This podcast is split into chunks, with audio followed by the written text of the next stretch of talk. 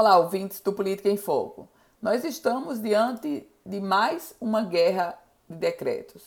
O prefeito da cidade de Natal, Álvaro Dias, libera para o consumo de álcool em bares e restaurantes. A governadora do estado do Rio Grande do Norte, Fátima Bezerra, através de decreto, permite a abertura de bares e restaurantes, mas sem a venda de bebidas alcoólicas para consumo no local uma guerra de decretos que tem como ponto central o próprio Judiciário Estadual do Rio Grande do Norte. Aliás, no final de semana, o Tribunal de Justiça fez no placar 1 a 0 para o prefeito Álvaro Dias, permitindo a liberação, a permissão da venda e consumo de bebidas alcoólicas em bares e restaurantes.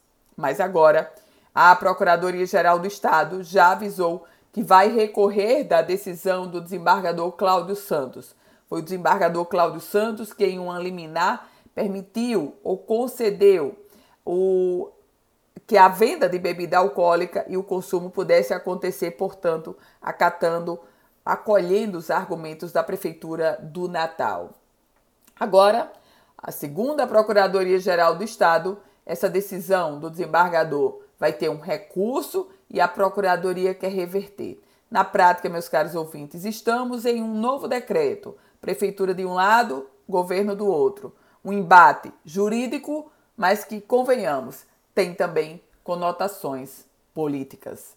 Eu volto com outras informações aqui no Política em Foco com Ana Ruth Dantas.